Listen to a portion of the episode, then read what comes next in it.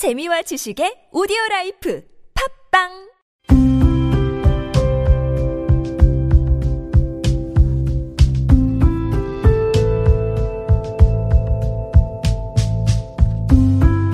칼럼을 읽어드립니다.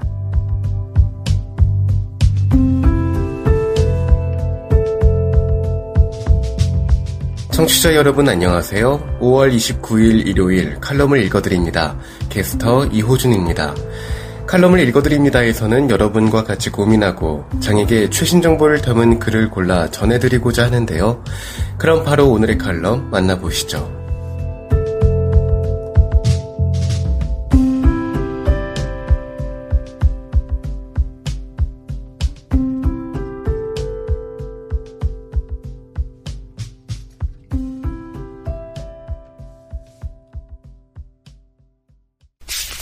에이블 뉴스, 법의 정신장애인의 공무원 시험 도전기, 나의 취업 이야기 두 번째, 칼럼니스트 조미정. 지금으로부터 약 2년 전, 나는 공무원 9급 일반 행정 공개 채용 시험에 응시하기로 마음먹었다. 공무원 시험은 필기와 면접이 있는데 필기 시험은 국어, 영어, 한국사, 선택 과목을 풀어야 했다. 과목이 다양하고 난이도가 높아 필기시험에 합격하려면 독학은 무리라고 생각했다. 학원 수강을 위한 비용이 필요했다. 공무원 시험을 준비하겠다고 부모님께 말씀드리자 조금 망설이셨지만 학원 수강료를 신용카드 할부로 결제하는 것을 허락해 주셔서 본격적으로 수험 생활을 시작하게 됐다. 초반에는 국어, 영어, 한국사 1시간씩 총 3시간을 공부했다. 인터넷 강의를 한 강씩 들으면 남는 시간에는 사자성어와 영단어를 외웠다. 태블릿을 펼쳐놓고 공부하니까 부모님이 대견하게 생각하고 간식을 내어주곤 했다. 시간이 점점 늘어서 하루 공부 시간이 5시간이 됐다. 이때까지만 해도 순조롭게 잘 되고 있다고 믿었다. 11월 들어서 슬럼프가 왔다. 수업을 듣지 않는 날이 많아졌다. 무기력을 견디기가 어려웠다. 12월 하순에는 크리스마스와 휴일을 핑계로 어떤 공부도 하지 않는 2주를 보내기에 이르렀다. 그러는 사이에 내 진도가 다른 이들에 비해 많이 뒤처져 있음을 깨닫게 됐다. 어떤 사람들은 개념의 기본 심화 과정까지 2회독을 완료하였는데 나는 필수 과목 1회독을 겨우 했으며 전공 과목은 1회독조차 못하고 있었다. 그것을 깨달았을 때는 이미 4월이었다. 지난해 4월에는 국가직 9급 필기시험이 있었다. 부랴부랴 행정법 개념을 외워갔다. 그리고 국어를 제외한 모든 과목에서 처참한 점수를 받았다.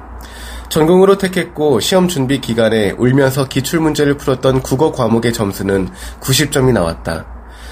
내가 국가직 시험을 망친 것은 정신장애 때문이었지만 조금씩 천천히만 하면 될 거라 믿고 안이하게 행동한 내 잘못 역시 컸다. 정신장애 탓으로 돌리기엔 난 너무 많이 커버렸다. 내가 선택한 일이고 내가 공부한 결과에 책임을 져야 하는 나이였다. 6월 시험이라도 잘 봐야 한다는 마음에 벼락치기를 시작했다. 국가직 시험 점수가 높았던 국어는 제쳐두고 행정학을 공부하기 시작했다. 1회 독이라도 해야만 했다. 오로지 행정학에만 집중했다. 불행 중의 다행으로 행정학 1회 독을 끝마칠 수 있었다. 2월이 되고 지방직 필기시험을 쳤다. 국어는 역시나 90점이 나왔고 행정학은 85점을 받았다. 벼락치기가 효과가 있었지만 나머지 과목 성적이 좋지 않아 탈락했다고 생각하고 지냈다. 그러나 6월 말에 난 지방직 필기시험에 아슬아슬하게 붙었다. 특별 전형의 힘이었다. 그리고 당장 면접시험을 준비해야 한다는 미션이 내게 주어졌다. 난 면접 경험이 전무했음에도 불구하고 지방직 면접은 쉽다는 말과 면접 강의를 결제한 사실로 안심하며 준비를 설렁설렁했다. 면접날 나는 면접관으로부터 적성 검사 결과가 왜 이러냐는 질문을 들었다. 그리고 면접관의 질문에 제대로 대답하지 못했고 이상한 제스처를 사용했으며 어색한 태도로 임했다. 지금 생각해보면 누구라도 미흡 등급을 줬을 것 같은 면접이었다. 면접을 망쳤다고 생각했고 실제로 망쳐서 재면접 통보를 받게 되었다. 재면접 통보를 받았을 때 한참을 울면서 공무원이 내 길이 아닌 것 같다고 생각했다. 재면접을 잘 볼 수 있을 거란 기대가 없었다. 울면서 다른 이에게 하소연을 했지만 바뀌는 것은 없었다. 이대로는 안 된다는 생각에 당장 노량진으로 달려가서 다른 수강생들이 면접 연습을 하는 광경을 지켜봤다. 그리고 심기일전하여 면접 준비를 다시 시작했다. 난 첫 면접 당시에 준비한 답변을 무작정 외워갔는데 그러지 않고 개념 위주로 외워서 어떤 질문이 나와도 그것과 연결해서 대답할 수 있도록 습득했다. 그리고 지역에 관한 뉴스를 검색해서 나오는 내용을 숙지해서 예상 질문과 연결했다. 사회 경험 역시 시에서 요구하는 인재상에 맞춰서 가다듬었다. 면접 강사를 다시 찾아가 내가 실수했던 점들을 복귀하고 새롭게 만든 시나리오를 연습한 것을 보여줬더니 자신의 문제를 잘 알고 대처해서 한층 나아졌다는 평을 들을 수 있었다. 그때부터 면접에 자신감이 생기기 시작했다. 피드백을 받은 이후에는 눈을 감고 예상 답변을 끊임없이 외웠다. 스터디원과 함께 모의 면접도 여러 번 진행했다. 효과가 좋아서 대부분의 답변을 막힘없이 외울 수 있었다. 재면접의 날이 밝아왔고 마지막 순서를 배정받았지만 전혀 떨리지 않았다.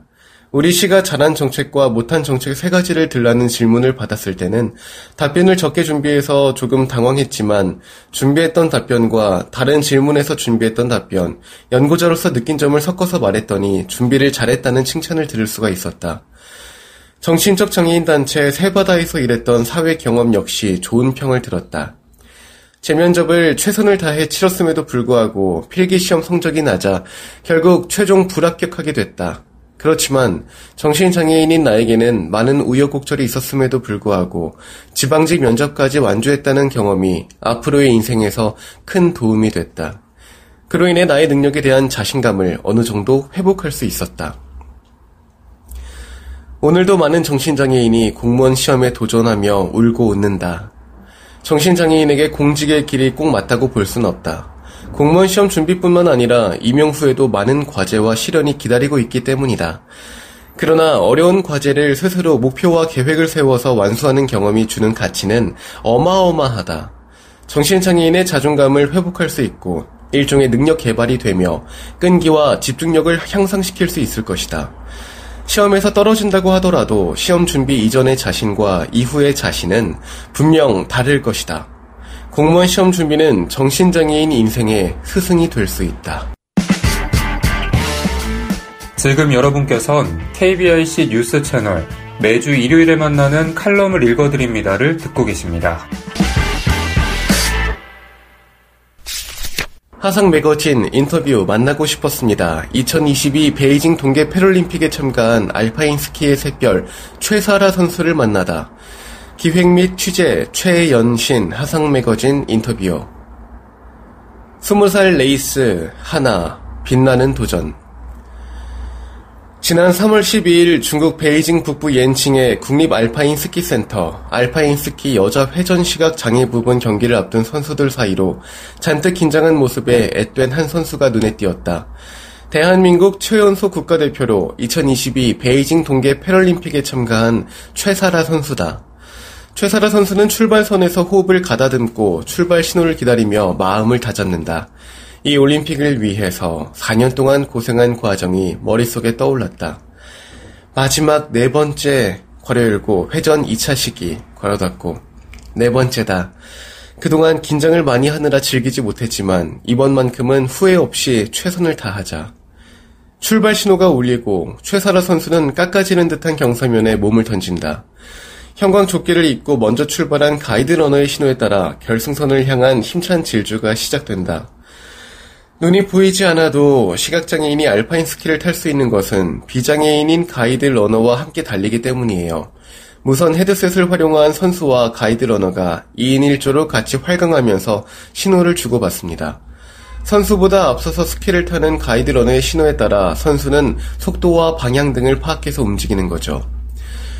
얼음처럼 단단하게 다져진 높은 경사각의 슬로프를 빠른 속도로 타고 내려오는 최사라 선수. 기문들로 이뤄진 정해진 코스를 지그재그로 빠르게 회전하면서도 균형을 잃지 않는다. 알파인 스키는 보는 사람들로 하여금 손에 땀을 쥐게 한다. 스피드와 함께 중력 및 공기 저항과의 싸움을 이어가는 선수들은 작은 실수로도 기문을 놓쳐 완주하지 못하거나 다칠 수 있기 때문이다. 다행히 최사라 선수는 코스에서 이탈하지 않고 민첩성과 평형성, 리듬감을 유지하며 마지막 경기를 무사히 마쳤다. 이로써 최사라 선수는 최초로 참가한 2022 베이징 동계 패럴림픽에서 알파인 스키 시각장애 부문 대회전과 회전 종목에 출전해 4차례 레이스를 모두 완주했고 대회전 종목에서 1, 2차 시기 합계 2분 15초 2사로 15명 중 11위, 이어 열린 회전 종목 합계 1분 49초 37로 10위의 기록을 차지했다. 비록 메달은 따지 못했지만 처음 나선 큰 무대에서 두 개의 종목, 네 차례 레이스를 모두 완주한 것만으로도 빛나는 도전이다. 최사라 선수는 모든 경기를 마치고 환하게 웃었다. 그리고 첫 패럴림픽 무대였던 설원 위에서 가이드 러너 김유성 씨와 함께 기념사진을 촬영하며 추억을 남겼다. 패럴림픽에 처음 출전하는 거라서 설레기도 하고 기대도 많이 했습니다. 큰 무대라는 부담감에 과연 내가 잘할 수 있을까 걱정도 했고요. 결과에 상관없이 최선을 다해 모든 경기를 완주하게 되어 뿌듯하고 오랫동안 기억에 남을 좋은 경험이었다고 생각합니다. 스무 살 레이스 둘, 일상. 앳된 얼굴에 귀여운 미소가 매력적인 최사라 선수는 올해 한국체육대학교 특수체육교육과에 입학하여 새내기 대학생이 됐다. 안타깝게도 코로나19 오미크론 변이 바이러스 확산으로 초기엔 캠퍼스 life를 제대로 누리지 못했다. 2022 베이징 동계 패럴림픽을 마치고 귀국해서 하루 자가격리를 마치고 난 뒤부터 온라인으로 개설된 학교 수업을 열심히 듣고 있어요. 원하던 대학에 입학해서 기쁘면서도 코로나19 때문에 아직까지는 공부를 비롯해 제대로 된 대학 생활을 누리지 못한 것 같습니다. 교수님이나 친구들을 만날 기회가 없어서 아쉬움도 크고요. 최사라 선수는 향후 코로나19 상황이 안정되면 대면 수업, 축제 등 정상화된 캠퍼스에서 새로운 친구들과의 만남과 캠퍼스 생활의 설렘을 꿈꾼다. 운동과 공부를 병행한다는 것이 쉽지 않겠지만 성실한 그는 최선을 다해서 두 마리 토끼를 다 잡을 각오다. 그는 세상 물정과는 거리가 먼 순수하고 발랄한 소녀티가 가득 된 새내기지만 운동에서만큼은 진지함과 겸손함이 진하게 묻어났다. 스키는 계절 종목이다. 하지만 비시즌인 여름철 트레이닝, 즉 하기 훈련을 어떻게 하느냐에 따라 겨울이 본 시즌인 스키 종목은 그 결과가 달라지기 때문에 한시도 연습을 게을리할 수 없다. 최사라 선수는 평소 어떤 훈련을 하는지 궁금했다. 비시즌에도 기본 근력과 체력을 키우기 위한 훈련은 계속됩니다. 특히 저는 시각에 문제가 있어 날씨가 안 좋을 때는 균형이 깨지기 쉽기 때문에 평소 밸런스나 민첩성을 기르기 위한 트레이닝을 더 열심히 합니다. 때론 설상 훈련을 위해서 전지 훈련을 가기도 하고요. 하루 평균 대여섯 시간 이상 훈련을 한다는 최사라 선수. 연습이 없는 일요일에는 여느 평범한 스무 살처럼 휴식을 취한다. 일주일에 하루 정도는 낮잠을 자면서 수면량을 보충하거나 친구들과 통화도 하면서 스트레스를 푼다. 특별히 좋아하는 취미가 따로 없는 최사라 선수는 영화나 유튜브 방송을 통해 세상의 수많은 취향과 생각을 만나기도 한다고. 스무 살 레이스, 셋, 꿈, 그리고 가족. 최사라 선수는 안구에 홍채가 없이 태어난 선천성 무홍채증 시각장애인이다. 무홍채증 시각장애인은 눈에서 카메라 조리개 같은 구실을 하는 홍채가 없어 다른 사람들에 비해 빛에 극도로 민감하고 시력이 현저하게 떨어진다. 실내에서는 가까운 거리의 사물은 쉽게 볼 수 있어요. 멀리 있는 사물은 흐릿하게 보이고요. 최사라 선수에겐 일란성 쌍둥이 동생이 있다. 동생 역시 무홍채증 시각장애를 갖고 있다. 성격은 매우 다르지만 두 사람은 똑같은 얼굴, 똑같은 스타일, 심지어 키도 몸무게도 거의 똑같다. 그뿐만 아니라 20년간 걸어왔던 삶의 여정도 흡사했다. 두 자매는 건강하게 자라길 바란다는 엄마의 바람 덕분에 5살 때부터 수영을 했다. 그러다 12살 때인 2014년 우연히 대한장애인 스키협회가 알펜시아에서 선수 발굴을 위해 열렸던 겨울 장애인 스키 캠프에 참가하게 되면서 알파인 스키와의 인연을 맺었다. 쌍둥이는 금세 될성 부른 나무로 자라기 시작했다. 2015년엔 대표팀 꿈나무 선수로 뽑혔고 16세 때인 2018년부터 태극마크를 달았다. 최설아 선수는 2016년 동계체전 2관왕에 올랐으며 2017년에는 자매가 각각 은메달 1개, 동메달 1개씩을 목에 걸었다. 최설아 선수는 평창 동계 패럴림픽이 열린 2018년에 나이 제한 때문에 출전하지 못했으나 2019년 프랑스 바흐 세계대회에서 회전, 대회전 1위에 오르며 주목받았다. 올해 초 노르웨이 릴레함메르 세계선수권 대회에서도 동메달 두 개를 땄다. 베이징에서는 완주 목표 달성에 만족했지만 4년 뒤 이탈리아 밀라노 코르티나 담페초에서 열리는 동계 패럴림픽에서 메달을 기약하고 있다. 스키계의 샛별 최사라 선수에게는 닮고 싶은 스키어가 있다. 저의 롤모델은 이번 베이징 동계올림픽 알파인 스키 여자부에서 우리나라 역대 동계올림픽 최고 순위 타이 기록을 세운 김소희 선수예요. 실력파 선수이기도 하지만 긍정적인 에너지가 넘치고 웃음도 많고 밝은 모습이 매력적으로 느껴져서 닮고 싶습니다. 운동선수가 육체적으로나 정신적으로 최고가 되기란 매우 어려운 일이다. 최사라 선수는 매사 긍정적인 마음으로 훈련과 경기에 임하지만 때때로 지키기 힘든 상황이 찾아오기도 한다. 그럼에도 운동을 놓지 않게 하는 원동력으로 그는 가족과 하나님을 꼽았다. 부모님은 제가 가장 힘들 때 항상 힘이 되어주는 것 같아요. 또한 동생 길라는 가족일 뿐만 아니라 가장 친한 친구이면서 인생의 동반자죠. 그리고 하나님의 말씀과 기도는 힘든 선수 생활을 이기게 해주는 원동력입니다. 평소 가족에 대한 고마움과 사랑, 신앙의 깊이를 느낄 수 있는 대목이다. 장애를 자연스럽게 수용하고 인생을 더 빛나게 하기 위해 매 순간 최선을 다하는 최설아 선수에게 앞으로의 계획을 묻자 일단 2026년 이탈리아 동계 올림픽에서는 메달을 따는 게 목표이고 은퇴한 다음에는 후배 선수들에게 롤모델이 될 수 있는 특수 체육 교사나 지도자가 되는 게 꿈이에요 라는 대답이 돌아왔다. 스키란 삶의 도전이라고 말하는 최사라 선수. 그의 20살 인생이 누구보다 빛나기를 바라본다.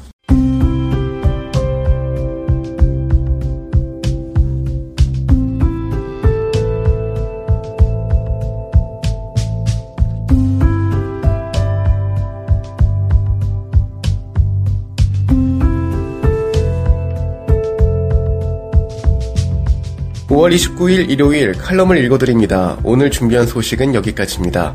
지금까지 제작의 이창훈, 진행의 이호준이었습니다. 끝까지 청취해주셔서 고맙습니다.